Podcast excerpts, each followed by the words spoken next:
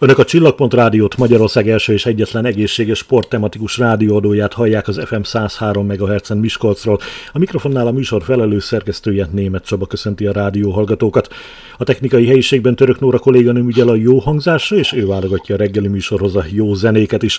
Mint azt megszokhatták, 6 és 8 óra között itt a reggeli műsorban programajánlókkal és közéleti témákkal várom Önöket. Egy érdekes beszélgetésnek nézünk most elébe szerintem. Tihanyi Tóth Kinga van itt velem a telefonvonal másik végén, Szegén, aki kapcsolat megmentőnek hívja magát. Kezi csókolom, jó reggelt kívánok! Jó reggelt kívánok mindenkinek! Hát helyezzük ezt el egy kicsit, vagy magyarázzuk meg, hogy mit jelent ez, hogy kapcsolat megmentő. A kapcsolat megmentő szó összetételt én találtam ki, miután egy ideig töprengtem azon, hogy valójában amit csinálok, az, az mi is. És gyakorlatilag ez fedi le a valós igazságot, hogy én kapcsolatokat mentek meg. Ezért aztán kitaláltam, hogy akkor én kapcsolatmegmentő vagyok. Ami azt jelenti, hogy ha van mondjuk egy házaspár, vagy nem csak magánélet, hanem bármilyen munkatárs, munkahely, főnök, beosztott, vagy bármilyen családi vagy munkahelyi viszony, és elmérgesedik két ember között, az emberi kapcsolat, a viszony, ami egyébként nagyon hétköznapi sajnos, sok ilyen van, és nem tudják megoldani, de muszáj lenne megoldaniuk, mert nem válhatnak szét, mert ugye olyan is van, hogy valakit nem szeretünk, de nem kötelező vele beszélgetni, ez esetben nincsen semmi baj. Akkor van baj, hogyha muszáj vele együtt dolgozni, muszáj vele együtt élni, muszáj vele együtt működni, de nem jövünk ki. Ez esetben ez a helyzet segítségre szorul. Egy harmadik én... fél mennyire tud ebben segíteni? Tehát két ember elmérgesedett viszonyát egy kívülálló mennyire ö, tudja átlátni és segítséget nyújtani? Tökéletesen. Nagyon. Tudnélik, én csak egy emberrel foglalkozom, ez egy nagy előnye az én segítségemnek, szolgáltatásomnak, hogy nem kell mind a két embert meggyőzni azzal kapcsolatosan, hogy üljenek le velem, hanem csak az egyik, aki hajlandó, aki úgy érzi, hogy változásra van szükség, mert már megbolondul, vagy megőrül, vagy már annyira rossz az élet. Ő szokott engem felkeresni, és elmeséli nekem, hogy miről van szó, Azért tudok segíteni, mert amikor az ember egy ilyen helyzetbe kerül, vagy egyébként bármilyen bajra igaz ez, akkor nem tud annyira racionálisan gondolkodni, mint egyébként tud a saját szakmájában, vagy egyéb más életterületeken. És tulajdonképpen én átveszem azt a fajta gondolkodást, ahogy neki kellene gondolkodnia, tehát abban támogatom őt, hogy észszerűen kitaláljunk egy olyan stratégiát, amely szerint kezelni fogjuk azt a helyzetet, amiben ő benne van, ezt én ki is találom, egyeztetjük, hogy ez neki mennyire felel meg.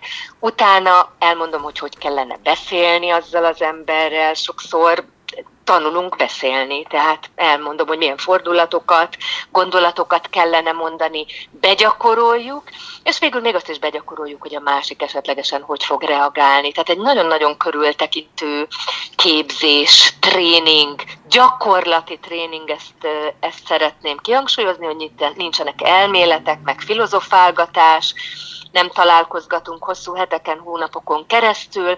Ez egy nagyon rövid dolog, ahol kifejezetten eredménycentrikusság zajlik, a felé megyünk, hogy ő kezeljen egy helyzetet. Azért két ember viszájában mindig kétféle igazság szokott létezni, ugye azt mondják, ezek szerint elég, ha az egyiket gyógyítjuk? Teljesen igaza van, egyetértek, két ember viszájában mind a kettőnek igaza van, ezért én a másik embert is képviselem, akiről beszélünk. Tehát az én feladatom az, hogy egyrészt nyilvánvalóan segíteni akarok annak, aki velem szemben ül, de másrészt az ő elmondásai alapján én igyekszem maximálisan a másik érdekeit is képviselni. Mert itt ugye nem az a cél, hogy legyűrjünk valakit, vagy legyőzzünk valakit, mint mondjuk egy bírósági tárgyaláson sok esetben egy embert elég képviselni, mert ugye a másikat azt akarom, hogy veszítsen mondjuk egy perben. Nálam nem ez a helyzet, nálam az a helyzet, hogy a kapcsolatot szeretném helyrehozni, így nem lesz olyan fél, hogy nyerő meg vesztes, mind a kettő félnek nyerőnek kell lenni. Ezért nagyon sok esetben még kemény is vagyok az ügyfelemmel, és a másikat képviselem, amikor azt érzem, hogy igazságtalan dolgokat mond, vagy igazságtalanul lát egy helyzetet. Mert egy, elmes, egy elbeszélésből, egy elmesélésből ezt is ki lehet következtetni, hogy mikor beszél valaki tényekről, vagy mikor túlságosan kritikus, vagy túlságosan belebonyolódik olyan dolgokba, amit azt érzem, hogy nem biztos, hogy teljesen igaza van. És akkor ezeket is így kigubancoljuk. Magyarán nekem nagyon fontos, hogy a másik embert is képviseljem. Nekem szeretnem kell a másik embert is, szószoros értelmében, ahhoz, hogy ő neki segíteni tudjak, hogy kezelje vele a kommunikációt. Eliot Aronzo óta tudjuk, hogy az ember az társas lény, ugye a híres könyvére utalok ezzel. Uh-huh, igen. De ugye a társas kapcsolatainkban azt mondják a szakemberek, hogy minták találhatók. Ugyanígy minták alapján jönnek létre a, a negatív kapcsolataink is? Hát, az lehet. Ezt ne, nem tudom igaziból. Én nem keresgélek okokat, tehát amikor együtt dolgozom valakivel, akkor nem nyomozok az iránt, hogy mi lehetett a múltjában, vagy mi hogyan volt, hogy, hogy most miért alakult ki ez a helyzet.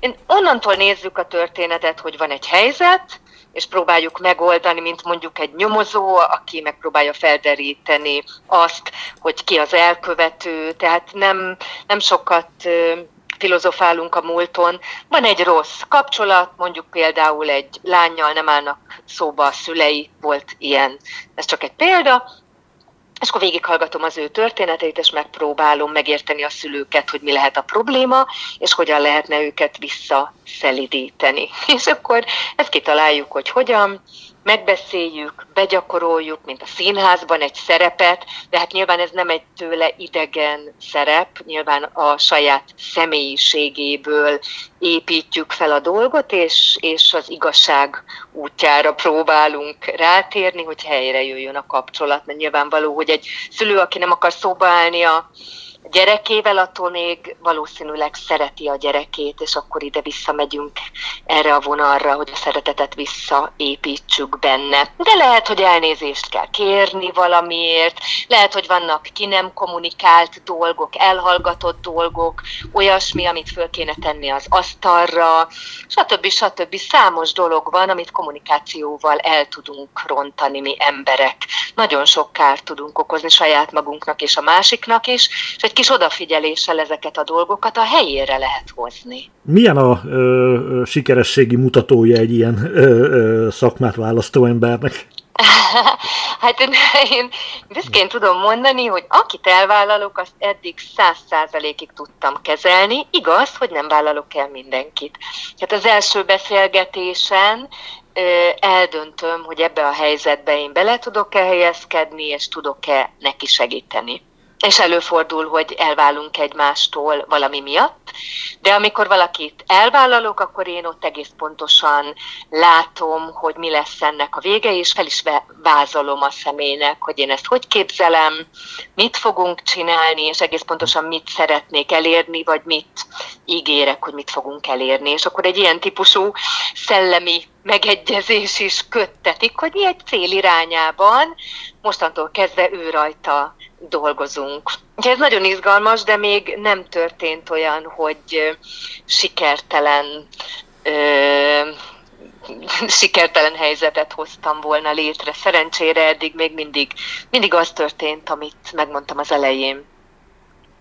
Mit tanulunk a rossz kapcsolatainkból? Hát tanulhatunk nagyon.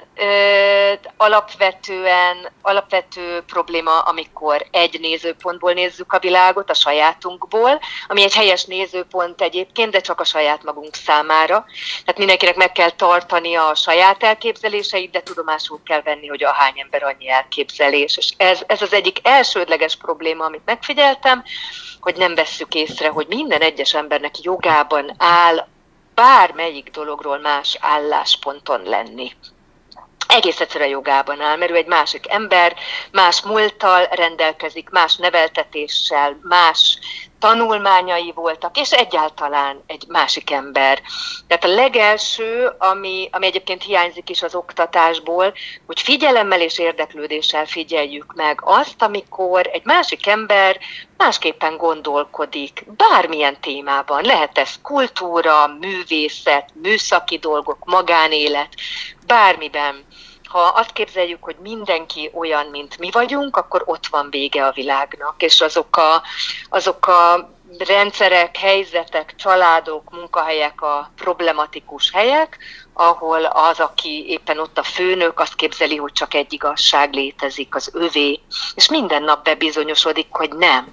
Nyilvánvaló, vannak észszerűbb döntések, jobb döntések, jobb ötletek, tehát nem azt mondom, hogy a világnak annyiféle felé kellene futnia, ahányan vagyunk, nem, mert egy közösségben is van egy főnök, aki kijelölhet egy irányt, és ahhoz az irányhoz nyilvánvalóan igazodni kell az embereknek még akkor is, hogyha nem pont úgy gondolják. De át lehet beszélni mindent, és türelemmel mégiscsak végig lehet hallgatni, és meg lehet emészteni, és meg lehet értetni. Tehát számos olyan technika van, és számos olyan ö, elem van az életben, amikor megértéssel is tudunk egy másik ember felé fordulni, és én megtapasztaltam az eddigi elmúlt évtizedekben, hogyha bármikor megértéssel és tényleg szeretettel fordultam valakihez, akkor meg tudtam mindig értetni a gondolatomat, vele, és őt is, őt is rá tudtam esetleg bírni arra, hogy úgy csináljon valamit, ahogy, ahogy, ahogy, ahogy az észszerű volt. Tehát még csak azt sem mondom, hogy ahogy én akarom, de volt bizony, hogy olyan felelős pozícióban voltam, ahol fontos volt együttműködni embereknek, és én el tudtam érni azt, hogy együttműködjenek velem, mert megértettem a lényegi dolgokat azzal is, aki esetleg máshogy gondolta. Ez borzasztó fontos szerintem a, hétköznapokban. Hát a magánéletben aztán meg már végképp, ott is ilyesmik miatt szoktak lenni konfliktusok, hogy ugye nem hallgatjuk végig a másik véleményét, és csak az van, amit mi szeretnénk. Ez egy, ez egy gyakori attitűd. Rengeteget kell beszélgetni a magánéletben is, rengeteget. Hogy mondja el a másik a véleményét, még akkor is, ha ütközik a miénkkel, ha másképp szeretné, másképp gondolja. Meg kell tudni hallgatni egymást türelemmel. És egyébként én a kis tréningemen ebben nagyon sokat tudok segíteni, mert ilyesmiket gyakorlunk, hogy én eljátszom a másik felet, türelmetlen vagyok, ilyen vagyok, olyan vagyok, és segítem, egy kicsit erősítem azt a képességet, hogy ezt a velem szemben ülő, ezt kibírja. Tehát egyszerűen bizonyos dolgokkal szembe kell tudni nézni, és ki kell bírni az életben. Egy kicsit harc edzettebbeknek kéne legyünk, mint amilyenek vagyunk. Ebben segít tehát Tihanyi Tóth Kinga, köszönöm szépen, hogy rendelkezésünkre állt. és Nagyon kedves. Sok megbékélt embert kívánok ön körül. Nagyon szépen köszönöm.